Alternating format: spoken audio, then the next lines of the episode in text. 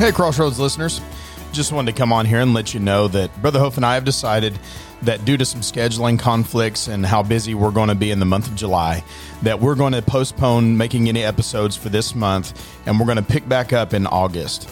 However, in the meantime, if you have any questions that you want us to answer, feel free to continue to email those in to us. If you have any suggestions for any topics or future episodes that you want to hear, we'd love to hear those as well. So go ahead and continue to send us emails in and, and we'll respond to those and do our best to record those episodes. Anyway, we want to thank you for listening and all the support that we've received. And we are going to continue doing this. We're just going to take a short break. So bear with us and stay with us. We'll see you next time.